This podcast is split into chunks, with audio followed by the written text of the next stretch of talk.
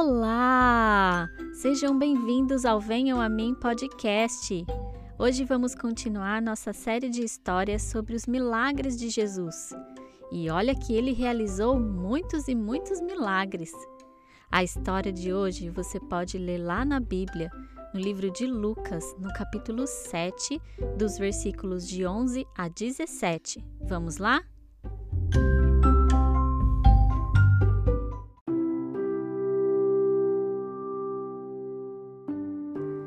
Certa vez, Jesus estava indo para uma cidade chamada Naim, e com ele iam seus discípulos e uma grande multidão. Ao se aproximar da porta da cidade, estava saindo uma mulher que era viúva. Ela não tinha marido. Ela tinha apenas um filho que tinha acabado de morrer. Ela e uma grande multidão estavam indo para o enterro do menino. Ela chorava muito estava muito triste.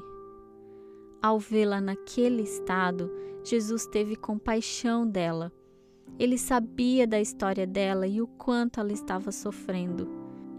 Então ele se aproximou e disse à mulher: Não chore. Depois tocou no menino e as pessoas que o carregavam pararam. E Jesus disse: Jovem, eu lhe digo, fique em pé e imediatamente o menino se levantou, sentou-se e começou a conversar. E Jesus o entregou à sua mãe. Ela abraçou o filho chorando de tanta felicidade. Todos ficaram espantados, mas se alegraram com aquela mulher e louvavam, cantando a Deus. Um grande profeta se levantou entre nós, diziam elas. Deus veio em favor do seu povo. Logo, as notícias sobre Jesus se espalharam por toda a cidade e para as cidades vizinhas também.